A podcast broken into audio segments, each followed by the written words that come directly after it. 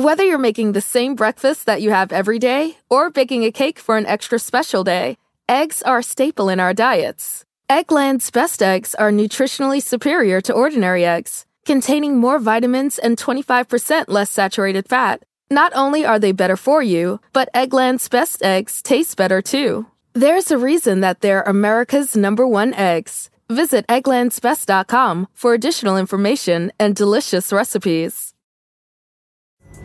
Pulling up to Mickey D's just for drinks? Oh, yeah, that's me. Nothing extra, just perfection and a straw.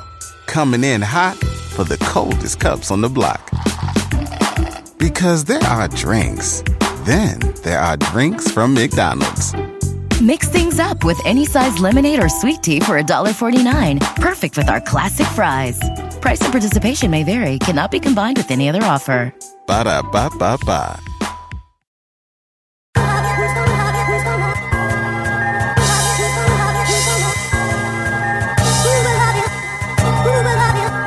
Welcome to episode 108 of the Highly Relevant Podcast, a U.S. Latino show where I interview the people and discuss the moments that are shaping our American and Latino pop culture. I am your host, Jack Rico, and if this is your first time listening, thanks for discovering us. All right, guys, today is the reason why I created this podcast. It's to be able to have the freedom to talk about U.S. Latino stories like this week's cancellation of One Day at a Time by Netflix. It's causing uproar amongst US Latinos and Americans alike. Uh, and it's mostly been driven by the fans and the press. I mean, people are literally pissed off at this cancellation. They've gone at Netflix for being a bunch of hypocrites, for saying they support uh, diversity and inclusion, but then do things like this. So um, I had a chance to talk to Maria Elena Fernandez. She's the TV reporter for New York Magazine and Vulture.com.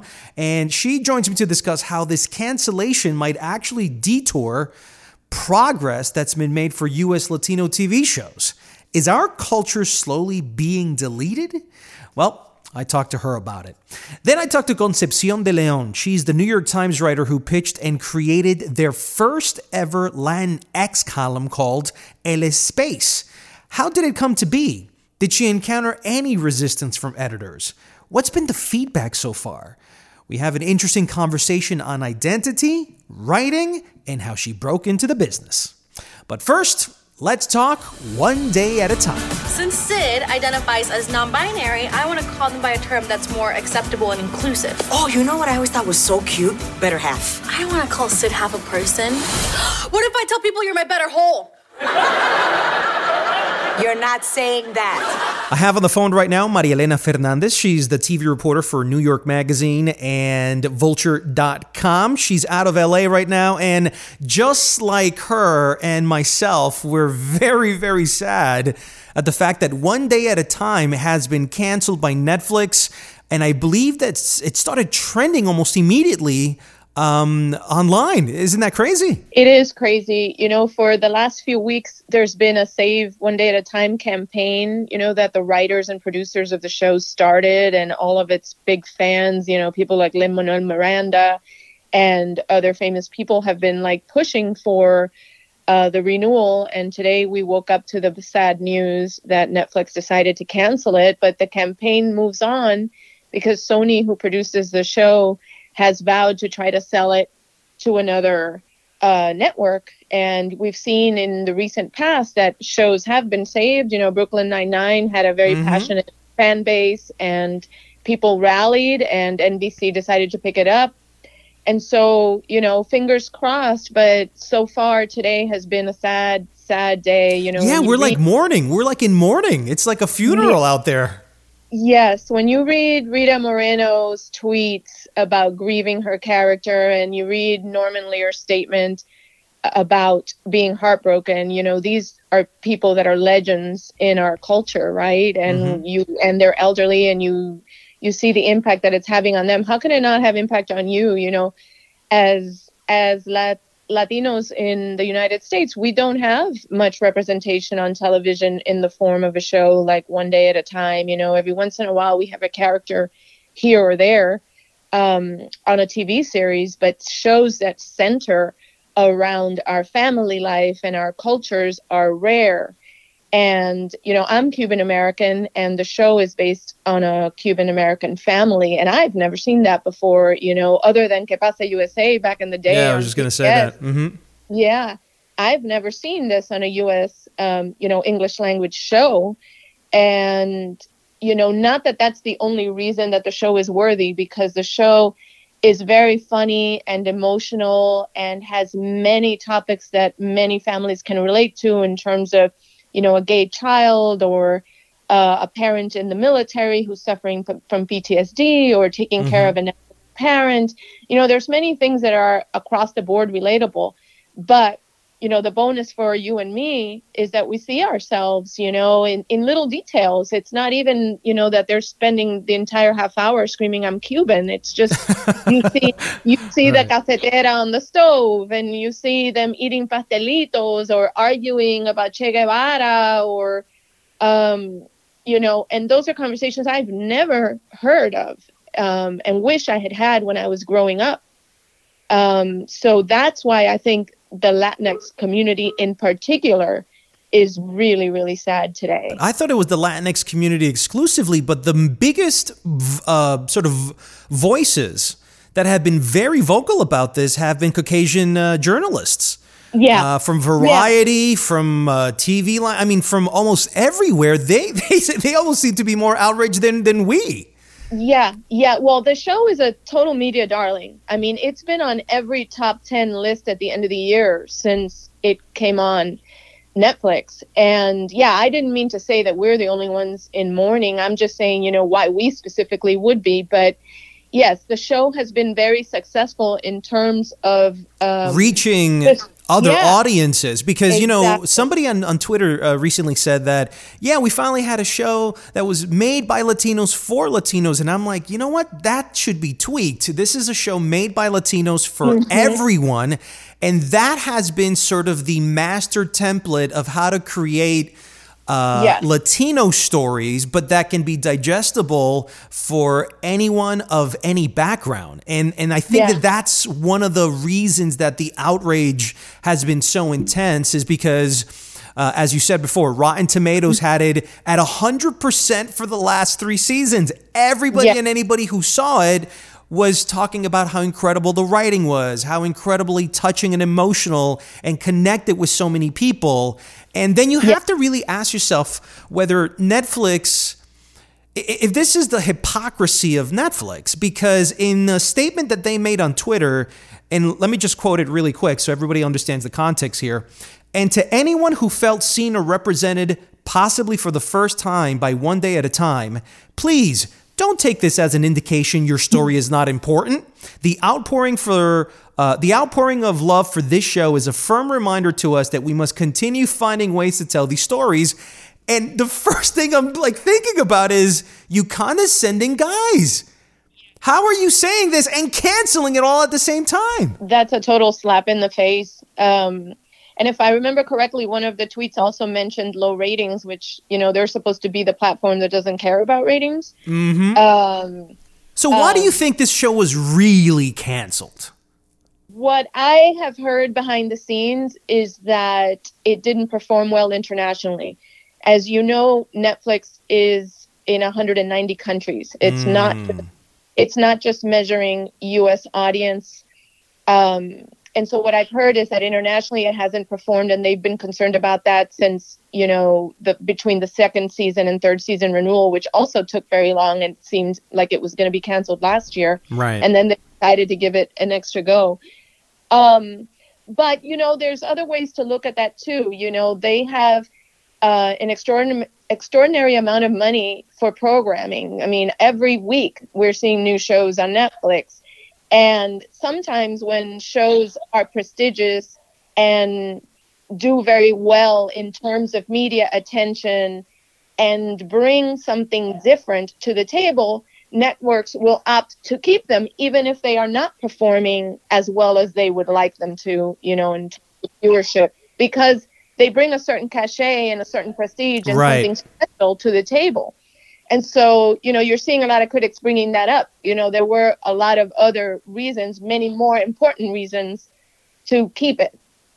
So that I think is why everyone is so sore. Right. I mean, that's why you're seeing everybody so upset today. Now, I have to ask these questions because these are the questions that immediately went through my mind, and I'm curious to knowing what your thoughts on it are. Would one day at a time have continued for another season if the cast was white or if the cast was black? I would tend to think so. You know, I would tend to think that at the very least, there would have been a likelihood of them saying, you're getting six more episodes to finish your story. Right. The, you know, the fact that they just decided to cancel it, and, you know, I don't want to spoil it, so I'm not going to say what it is, but the end of season three is a cliffhanger. You know, for them not to get to tell that story and end it and say goodbye to these characters after they've been received as well as they have, you know, it really doesn't make any sense. There, there's been many, many instances where a network says, you know, we don't think we can support this show anymore beyond three or four more episodes so that you can close it out. And that at least makes the fans happy. The producers get to tell the story they wanted to tell. You know, yeah, there's closure. To- yeah. Yeah. It's, it's really, it's really hard, you know, when Lydia is you know where at the end of season three, and we don't know what happened. Oh, absolutely. You know, uh, like I also keep on asking questions like, was the show properly promoted by Netflix? Did why didn't it get the Roma treatment? That is, you know, that is another huge and very important uh, point. You don't see the one day at a time billboards on Sunset Boulevard mm-hmm. in Los Angeles, right? Uh, and I've talked to many. Um, of the show uh, of the actors representatives who say it's very hard to get their actors on talk shows. Just this was the first wow, season. Really? This was the first season that a talk show took Rita Moreno and Justina Machado. And like they just couldn't I mean that a talk show would not want Rita Moreno is like it's it's bonkers, right? But right? but maybe it's Rita Moreno under the context of a Hispanic U.S. sitcom. Exactly. Exactly. Because once uh, West Side Story with Steven Spielberg comes out, because exactly. Rita Moreno's, I'm sure everyone's going to want Rita Moreno to talk about West Side Story. That's exactly the the thing. You know, the promotion and marketing of the show hasn't been there. So there, you know, some of some of the outlets uh, on the national level aren't that aware of it. You know, the people that are booking the talk shows aren't aware of like the significance of the show, and they're just like, oh, there's just a little show on Netflix. It doesn't matter that it's Rita Moreno. You know, if you don't promote it and you don't market it, and you know, the producers have done yeoman's work on social media.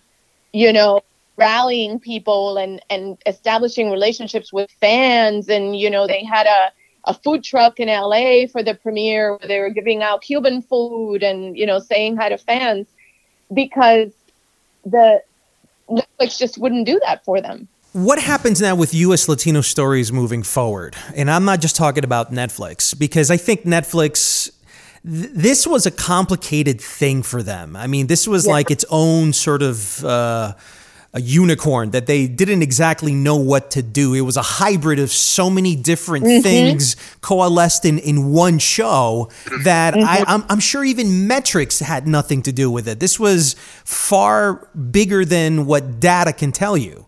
Um, I know that they double down on Latin American stories in Spanish language. I think that's much perhaps probably easier to sell internationally than one day at a time in English with Hispanics, where maybe Latin Americans can't connect with that American experience, right? Or even the Caribbean experience from Cuba.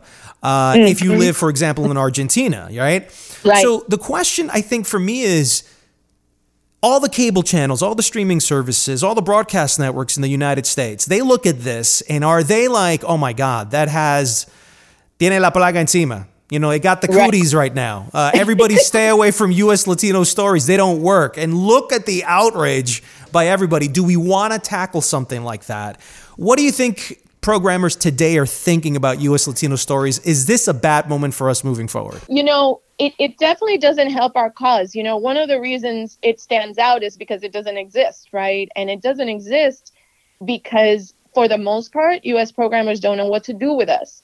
Because even in the U.S. Latino population, we have so many differences, right? We have Mm-hmm. regional differences, we have cultural differences between like Cuban and Mexican and Puerto Rican, and and they want to treat us as a as one group, but we're not all going to respond the same way, right? Oh, Um, marketers hate us. They're like, I don't know what to do with you. yeah.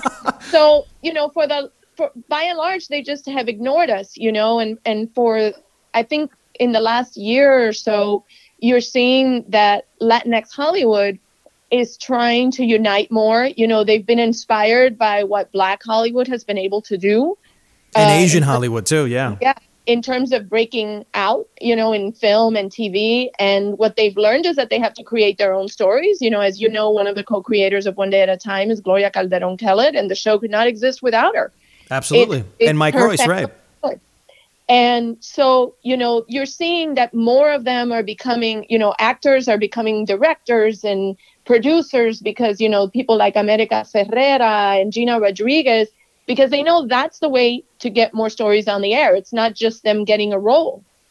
Um, but it's going to be very hard. I think you're right that the fact that one day at a time is going to be perceived as a failure really hurts the community. I'll tell you a solution that I think is going to ultimately happen, and it's not necessarily something that we want or like, but it's going to be, I think, the future of Hispanic programming. Uh, my wife said this to me We're going to live in a world one day where there are going to be no more verticals. It's not going to be a Hispanic site for Latinos. It's all going to be mm-hmm. one big sopa, right?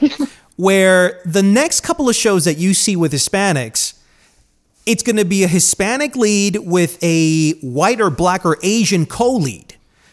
And then mm-hmm. kind of like Ugly Betty, where it had its own Latino storyline, but it didn't necessarily affect the whole show with its Right. Hispanic broad stroke, right? Brushstroke. right And it's going to be a combination of all diversities into one show where maybe Hispanics might have the upper hand in terms of plot lines or mm-hmm. star actors mm-hmm. or something along those lines.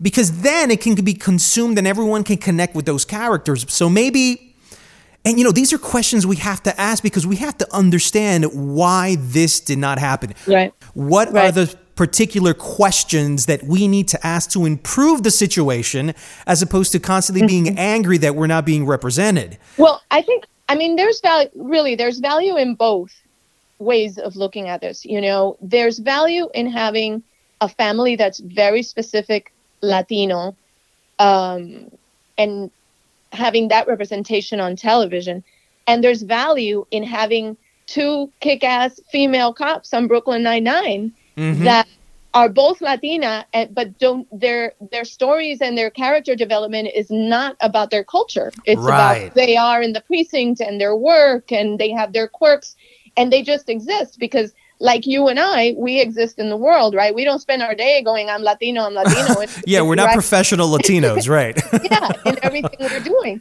So, you know, it's the same. If you look at the success of Black Hollywood, you know, you can have um, a black person be be a lead in a show that has nothing to do with their race, or you can have a show as successful as Insecure or Atlanta. You know, that really speaks to the black experience in a very, very specific way. Um, and that other people can find things to relate to about it. Um, so I don't think it's either or. You know, um, I hope that there's going to be room for us to be able to tell our own specific special stories because I think that's the brilliance of one day at a time. You know, um, It worked well on Broadway, where Lin Manuel Miranda was able to tap into something universal within the Yes. Heights. Yes. And I've always thought that that would have been a great TV show.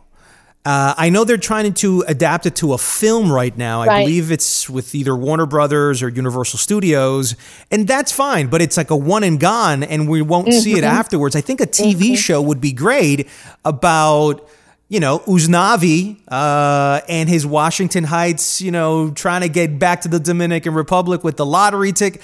I think there's Right. something there that he was able to do so well. So it's not that U.S. Latino stories don't work. It's Right. just that and and this is the part that I have troubles with because I mean I'm not a screenwriter, you know, I I don't know exactly what he did that maybe Gloria missed or maybe was ignored by the gatekeepers. Yeah, I I don't know that it's something that Gloria missed, you know, because when you watch that show, that show has something for everyone. I think it is a question of was it promoted as much as it should have been, you know, was there enough awareness created around it? Um, and then there's this issue that it, it was on this platform that looks at things beyond the U.S. audience and the U.S. interest in a show. They Right. do they do look at the international interest. Bueno, María Elena Fernandez, TV reporter for New York Magazine and Vulture.com. Thank you so much for coming on the podcast and talking a little bit about uh, One Day at a Time and its cancellation and sort of the bigger, the bigger rep- repercussions uh, of what this means. So, once again, thank you so much. Thank you so much. My pleasure.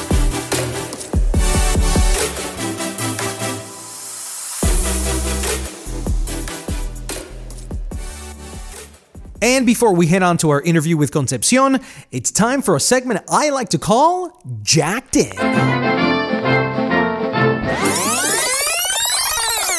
Let's begin with the top movie news of the week. Esai Morales joins the DC Universe as villain Deathstroke. Denzel Washington to star in Warner Brothers cop thriller Little Things. Antonio Banderas has joined the Hitman's Bodyguard sequel with Salma Hayek. And watch Oscar Isaac in Netflix's new original film, Triple Frontier, starring Ben Affleck, out now. In TV news, Rosario Dawson will voice Netflix's forthcoming animated series, The Last Kids on Earth. Netflix will make Gabriel Garcia Marquez's Cien Años de Soledad into a TV series. And actor Susan Santiago will star as a series regular opposite Brooke Shields in the CW's drama pilot Glamorous. Switching over to music, J Balvin and Selena Gomez have a new music video, I Can't Get Enough. The first ever Premios de Música Urbana will air on Telemundo on Thursday, March 21st. Enrique Iglesias and Jon Z premiered Después que te perdí music video, and CNCO and Karol G are among those who will perform at the 2019 Billboard Latin Music Awards. And in tech and social media news, Twitter made an in app camera to compete with Instagram and Snapchat. Apple reportedly close to adding HBO, Showtime, and Starz to a future upcoming video service. Instagram rolls out option to pause all notifications, and all Spotify premium subscribers will now get Hulu for free. If you haven't noticed yet, the New York Times has a brand new Latin X column called El Espace. It's courtesy of Dominican American Concepcion de Leon, a writer for the book section of the Times. We talk why she came up with the idea to pitch it to her editors, the importance of the column for her culture and community, and how she got hired at America's most prestigious newspaper. Concepcion de Leon, welcome to the Highly Relevant Podcast. Thank you for having me. So, what exactly is El Espace from the New York Times? So, El Espace is a column um, that I started last year. And essentially, it's a space in which I usually it has a sort of a newsletter setup. And so it has a story up top that I either report um, or kind of write an essay based on um, issues that are occurring in the news during like that particular week or issues that are relevant to Latino communities that week. And so I write that and then I suggest, you know, a group of articles that are, would also be interesting to Latino viewers.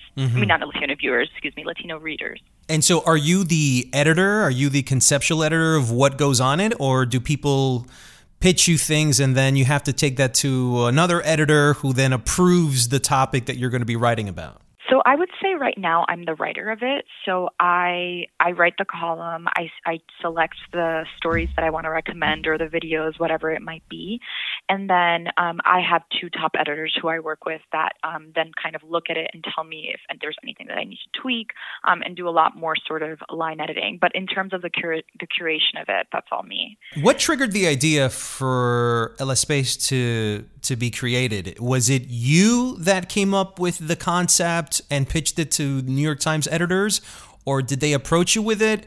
And why was the timing right? So I, it, it was me that pitched it, um, and I I pitched it to um, our as a special project, and I kind of the, the way that it came up was that we have a Spanish version of um, the Times called El Times, and um, they have a newsletter. And when they were kind of revamping their newsletter last year, I was one of the people that was kind of reading it and, and giving sort of some comments on it. And I read that and I was like, wow, it'd be so cool if we had something similar to this in the United States. I feel like the Spanish speaking population in the U.S. is really neglected and Latinos as a whole. Um, but we sort of forget that the United States has the second largest population of Spanish speakers in the world, you know, mm-hmm. um, and that's that's really significant. And so I felt like we were really ne- neglecting a huge population of people within the U.S. Because I should mention also that El Times is more so catered like to Latin America, so it's news that's really relevant in that region. Mm-hmm. Um, and so there were a lot of articles that we were publishing related to Latinos in the U.S. that uh, that weren't necessarily being translated, and I, I felt like that was a hole that could be filled. And so I pitched El Space as a way to sort of directly speak to that audience, but also to kind of increase the number of articles that we're, we're translating into Spanish. And I should mention that, you know, kind of unbeknown to me at the time, I there was a sort of greater strategy in terms of reaching Latino audience, not Latino, excuse me, Spanish speaking audiences. That is definitely a priority for the New York Times. And so I think it just so happened that I pitched this at a time when it was also um, becoming more of a, of a point of of interest for the Times as a whole. Got it. So the timing was was perfect. Now, El Espace, as I understand it, it's in English, not in Spanish, correct? Um, so it's I write it in English, yeah, but it's translated every week and published in Spanish as well on our um, Spanish language vertical. Did you show any data to have to convince anybody that this was the right move to make? Did you have to do like a whole research project, a PowerPoint or a keynote presentation? Guys, yeah. let me educate you, please. Listen, the data doesn't lie yeah, I mean, there was a lot of excitement for it from the beginning, I think, but we did have to, you know, I had to submit a proposal, and um, I worked with someone that uh, does like audience um, audience development to sort of look for data to back up things that I sort of felt to be true anecdotally, mm-hmm. um, which is that there is a huge bilingual population in the U.S. That you know there is a particular interest in this kind of content, and so yeah, I mean for sure there was there was research that went into it. It was a, I think it took about six months to actually get it up and running. Oh wow! So yeah, so it wasn't you know from one day to the other. There there was sort of a lot of research and stuff that went into it, but but I would say that there was a lot of support and and kind of just like excitement about it from the beginning. That's great. You know, for me, um, as a reader of the New York Times for years, uh, and as a Latinx and as a bilingual, bicultural person, I always wanted to read more Hispanic stories um, and and hear from more Hispanic journalists that had a yeah. point of view. So, for example, in my particular case, I've always had an issue with um, how certain, let's say, Latino movies that are coming out, like for example, Coco, and there's a non-Hispanic uh, critic writing about it, and I, I've always said. Yeah, it'd be nice if a Latino got that same sort of, uh, you know, sort of look. I always thought that the New York Times saw Hispanics more as an afterthought um, in terms of stories because they're not valuable to the majority of the readership, which is mostly white or black. And I always felt that I was either A, invisible, uh, B, completely ignored, and that my voice or my life experience never really mattered. And by the way, this yeah. is coming from a guy that grew up in New York, uh, mm-hmm. that didn't learn Spanish till he was 15, that is completely assimilated from birth, uh, and probably considers yeah. himself more American than Hispanic at some points. Um, yeah. And and I mean, and I've been thinking about this for years. So, yeah. what do you think conflated everything together to create this time and moment where El Space can actually exist within the brand of the New York Times?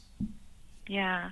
I mean, I definitely think it's been a long time coming. I I um and I and I don't want to sort of create the impression that I feel like El Space is all that's being done because I think that it's just it's a part of sort of a much bigger conversation.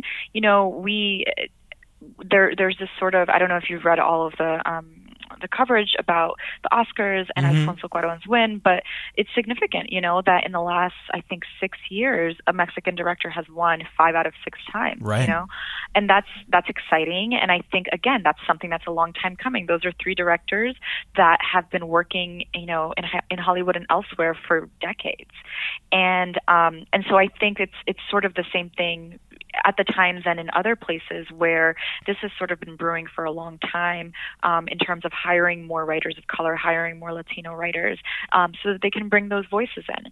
Because you just sort of don't know what you don't know, you know, and. Um, and I think what you're saying about feeling underrepresented, feeling unseen, is something that I've heard from a lot of people um, who are, who are reading El Space and, and are excited about it and feeling that their their stories are finally being represented. And I think the value of El Space is that it is like it, it is sort of specifically catered for a Latino community. Like I think that we do stories about Latinos not enough. I you know, admittedly definitely not enough, but we do stories about Latinos often that but we don't sort of get them in front of the right people. We don't get them to the right Mm. audiences um, because maybe the New York Times isn't viewed as a place where people might come for that. Um, and I think that that's something that that that's kind of the hole that I think Space fills is sort of like being an inviting place where people can be like, look, we're here and we're we're sort of trying to produce more content and sort of um, uh, make this make the New York Times feel like a place where Latinos belong, um, or at least that's what I'm trying to do, I guess I should say.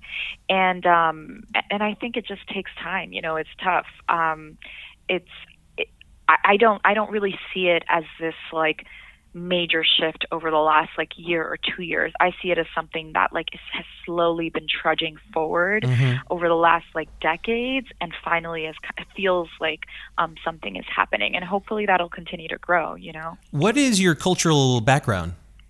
I'm Dominican. You're Dominican. You know, uh, it's interesting. How many Dominicans do you know work either in the New York Times or in major uh, outlets like the Journal? Do you have colleagues that are Dominican that work in the mainstream um, press?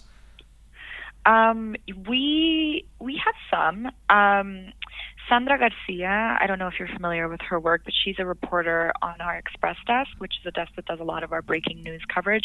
She's really, really um, talented and has been here longer than I have, actually. Um, though I'm not exactly sure um, exactly how long. I think it might might be like three or four years. Um, so she's really great, a really talented person. And then we have. I don't know of any other reporters, and I hope I'm not wrong about that, but there are definitely other people that are working across the building. Claudio, um, Claudio Cabrera is um, an SEO specialist, and so he works um, on the SEO team to sort of try to get our stories into the right, in front of the right people. Um, so there are a few. There, you know, it's Dominicans. I think are a smaller. A minority of a minority, I think. You know, I think in, in New York there are a ton of Dominicans, but across the country that's not necessarily true. And so I think that same with anything, it's just you know, as as the number of Dominicans grow and as um, as more opportunities kind of um, arise for pe- that, for Latinos to fill those roles, hopefully roles, excuse me, hopefully. Um, there will be more Dominicans, but right now there there are a few. now, do you feel that? I mean, did you ever think that working at a New York Times for a Dominican writer, uh, journalist such as yourself, was a fantasy, or, or was was there a sense of that this could be real if I just put in the work? Uh, because there there's not there's really no data to support that it's an easy ride for a Hispanic to just go to the New York Times. Yeah. No, I mean, honestly, for me, every my entire career has been a dream. I, I think that, and, and literally, like there, it's there are things that I have. They are things that I've dreamed of, but never things that I, I expected to come true. And per, in particular, the times, you know, it just felt so distant. And um, I remember when I was maybe like 17 or 18. Um, I wrote this like satirical essay for school and my teacher was reading it or, or a writing tutor or something was reading it and she was like, Oh, like this is so good, you should submit it to the Times. Oh wow! Like, what?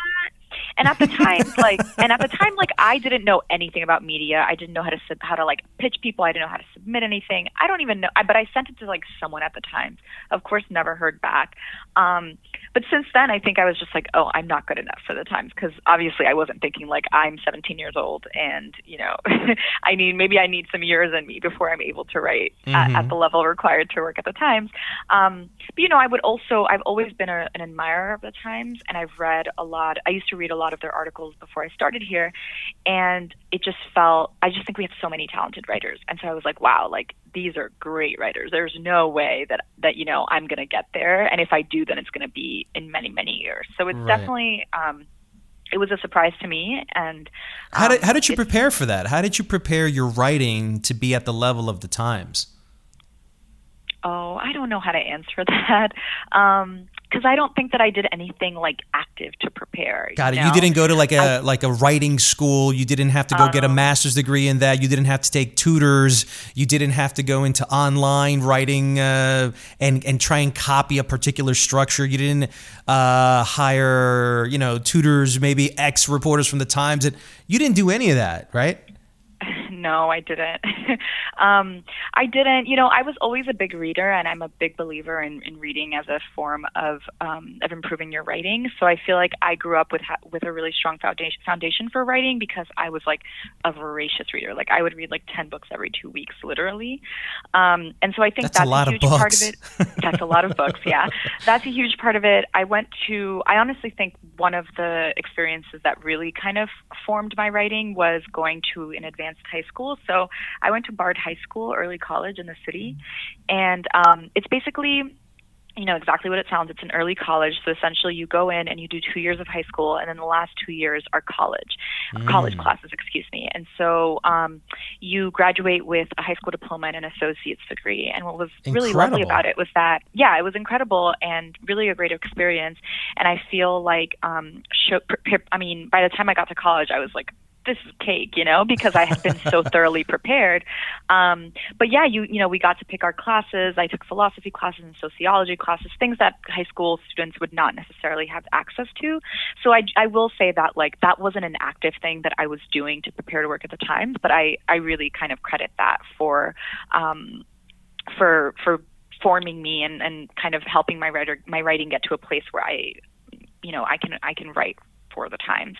Um, and I don't want. I mean, I feel like I still have a lot of growth to do in terms of writing. I don't think I'm like the best writer in the world, um, but I I definitely think those were um, those two things were things that I can think of that that really helped me. More like stuff from when I was younger. Mm-hmm. I take a mm-hmm. lot of writing classes now after having started at the Times. Um, Interesting. Just to sort of continue to work on it. Yeah. Oh. Um, mm-hmm. But it's mostly like I take a lot of creative writing classes to do um, to, to write. I, I mean, at, at some point I'd like to write a novel. So a lot of the writing classes that I take have to do more with plot and form and and working on those um, on that discipline. How did you get into journalism? I so when I first graduated, um, I was trying to I wanted to be a book editor, and so I was applying to all these book publishing companies and did not hear back from one. I mean, literally, it was like putting my resume into a black hole. And I was like, okay, well, I guess this isn't for me. You know, I need to kind of figure out something else to do. And I had been a Chinese major um, in addition to a Spanish major, and so I was like, well, maybe I'll look for jobs that relate to my Chinese language skills. And so I found. Do you job. speak Chinese fluently? Oh, it's so funny that you mentioned that. Um, I definitely not fluently. I um, which is very embarrassing because you know, like I said, it was my major. But you know, after I graduated, that's like what seven, eight years ago, maybe now. Uh-huh. Um, my math is terrible, but I after I graduated, I um, I just haven't spoken it since then. And right. so very recently actually I started taking a Chinese class because I'm like this is embarrassing. Like I need to get back into this. So I'm trying to build it up. But at the time and when I first graduated, I applied to work at a Chinese company and ended up becoming a consultant for them um, for uh, a couple of years. And so I did that and it was interesting and it was cool to be able to use my, you know, my Chinese language skills. But then I kind of just realized that I really wanted to go back into the book world or publishing in some capacity. And so I applied for the Columbia Publishing course. I don't know if you're familiar with it, no. but essentially it's one of those it's a six week course and they it's split between book publishing and and uh, media and magazine and, and journalism and um, so the first three weeks we had a whole bunch of sort of professionals in the book industry come to talk to us and it was like you know people that were editors and publicists and worked in the marketing department. And it was really interesting but it kind of made me realize that the book publishing world in itself wasn't really for me. Um, and then the media people people came and i was like yes like these are my people. It was just much more um, mm. fast moving. It was uh, there was much more of a generation of ideas. Um, with books they were like oh yeah it takes like a year and a half or more to work on this one book. And i'm like i cannot work on one thing for that long. Um, and so i just found the the media industry to be a lot more dynamic and that was really appealing to me. So that was i would say was my entry into the industry and then i did a couple of internships. Um, i ended up working at glamour magazine for a couple of years. That was my first job in journalism. Um, and i was an editor there I ended up by the time I left, I ended up uh, editing the work and money pages, mm-hmm. and which is essentially like you know stories about personal finance and career. Um, obviously catered to like a woman to women because it was a women's magazine. And then um, once I left Glamour, that's when the opportunity to work at the Times came up, um, and and yeah, and then I just like interviewed and and here I am. So you never worked for a Hispanic platform? No, I didn't. Is that is that something that you regret not doing, or is that something that you'd like to eventually do, or is that something you don't even think about? No, I mean I tried. I like um, pitched some Latino platforms, um, but I mean at the time I, I I was so new. I didn't again I didn't know how to pitch. I didn't really know very much about the industry, and so I tried, but I wasn't you know the the particular um, platforms that I was pitching to weren't really receptive to it. Again, because I probably didn't know what I was doing and didn't know what I was pitching. So, um, but I, yeah, I mean, I would love to.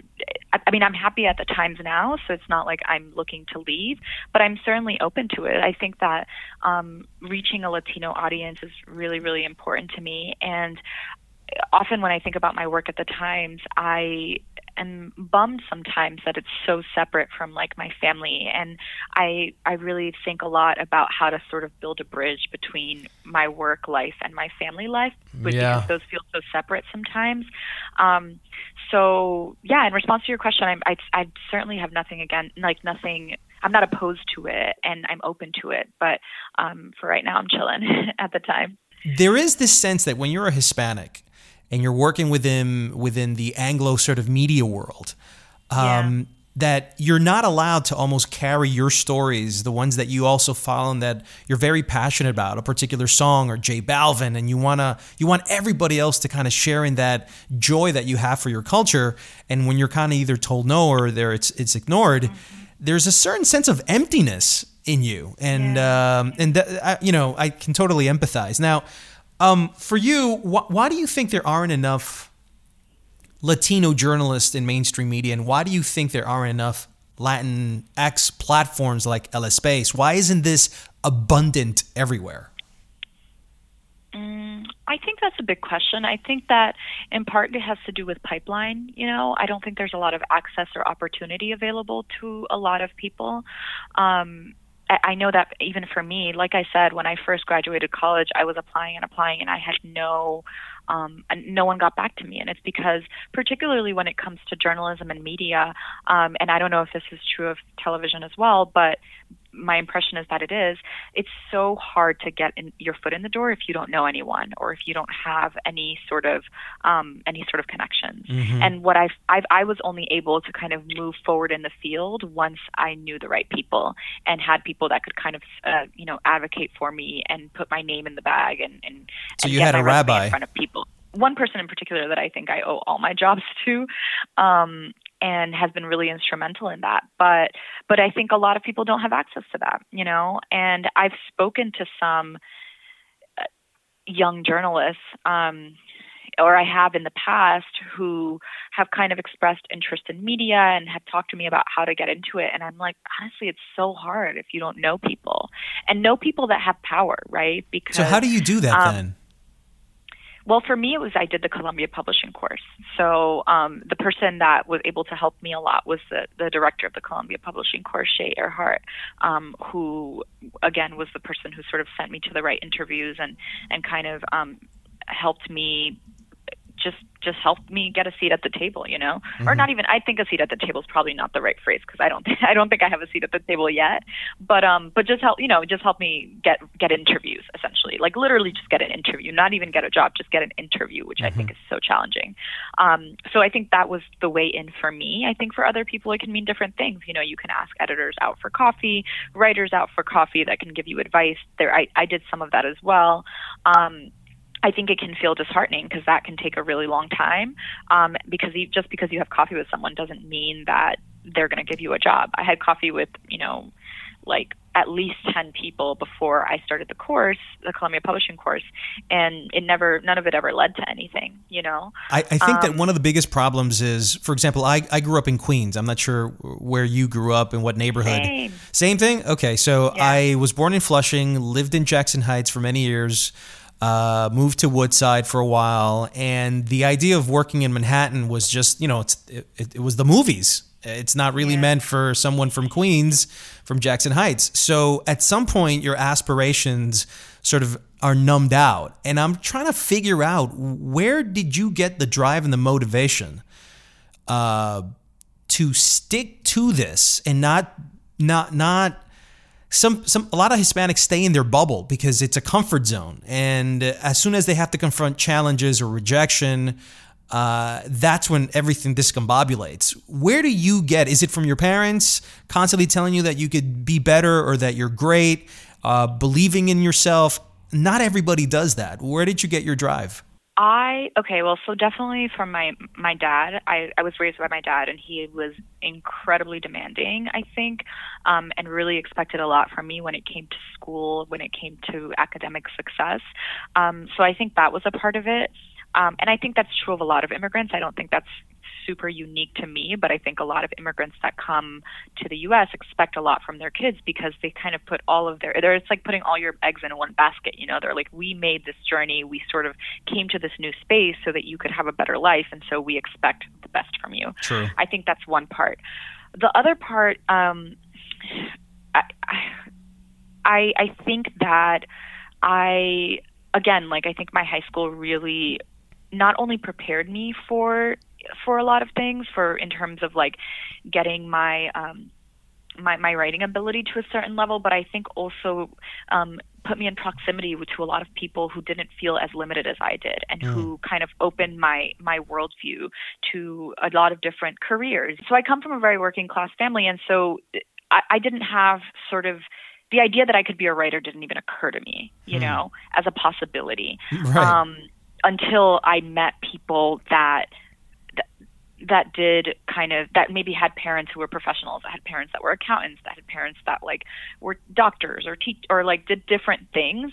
Um and so that was that was part of what uh, kind of opened up my mind to that. Um but honestly like it, i feel like i didn't really think that it was possible until like I did it, and that was like five years ago. You so know? just do it. So I always find it hard to give people advice about this because I think there's no clear path. Is is one thing.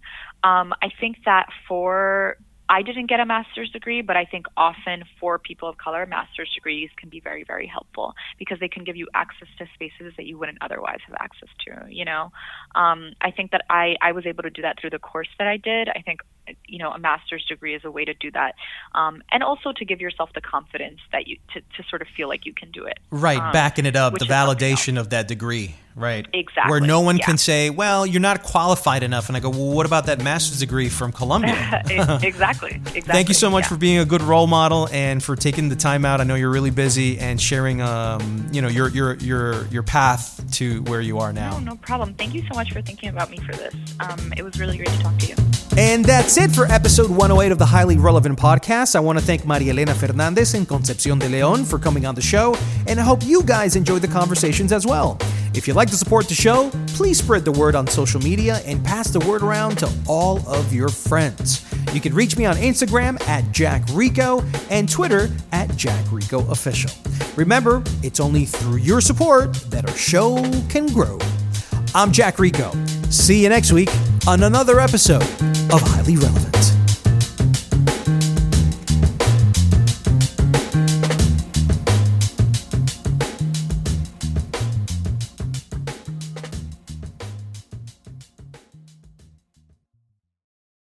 You're making the same breakfast that you have every day or baking a cake for an extra special day, eggs are a staple in our diets. Eggland's best eggs are nutritionally superior to ordinary eggs, containing more vitamins and 25% less saturated fat. Not only are they better for you, but Eggland's best eggs taste better too. There's a reason that they're America's number one eggs. Visit egglandsbest.com for additional information and delicious recipes. Pulling up to Mickey D's just for drinks? Oh, yeah, that's me. Nothing extra, just perfection and a straw. Coming in hot for the coldest cups on the block. Because there are drinks, then there are drinks from McDonald's. Mix things up with any size lemonade or sweet tea for $1.49. Perfect with our classic fries. Price and participation may vary, cannot be combined with any other offer. Ba da ba ba ba.